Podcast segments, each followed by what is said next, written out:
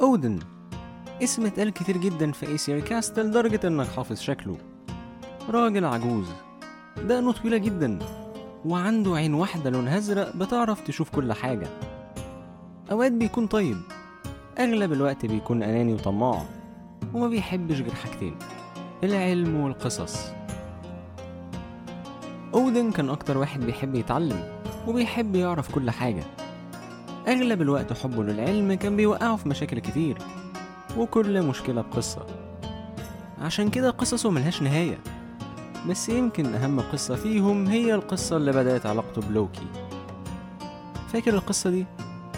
مش مشكلة ممكن نفتكر مع بعض.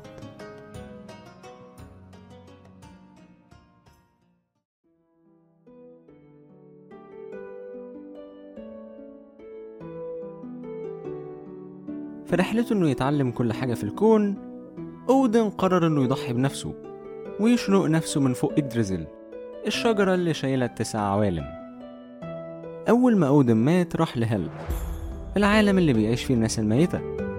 هناك قابل لوكي ولوكي عرفه إزاي يعيش تاني. مش كده وبس؟ مقابل إنه يخرجوا معاه من هل لوكي علمه سحر كتير جدا. بس اللي لوكي ما كانش يعرفه هو ان أودن اتعلم حاجة كمان. حاجة قوية جدا. حاجة ممكن تغير الكون. اودن اتعلم الرونز.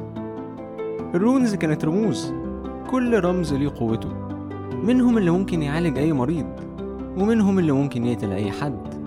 بس أكتر رمز أودن كان بيحبه كان هو رمز أكتر حاجة بيحبها. رمز القصص. رمز المعرفة. رمز اسمه أنسوز.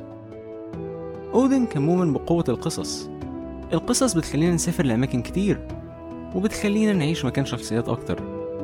القصص بتورينا أبطال وبرضه بتورينا وحوش. والأهم من كده إن القصص بتورينا إن الوحوش دي ممكن تتهزم. عشان كده أنسوز هيكون اسم مجموعة من البودكاستس اللي بتتكلم عن القصص. منها Aesir Cast و Norse Mythology ومنها برامج أكتر و mythologies مختلفة. لأن القصص مش مجرد حاجات إحنا بنحكيها لبعض. القصص سحر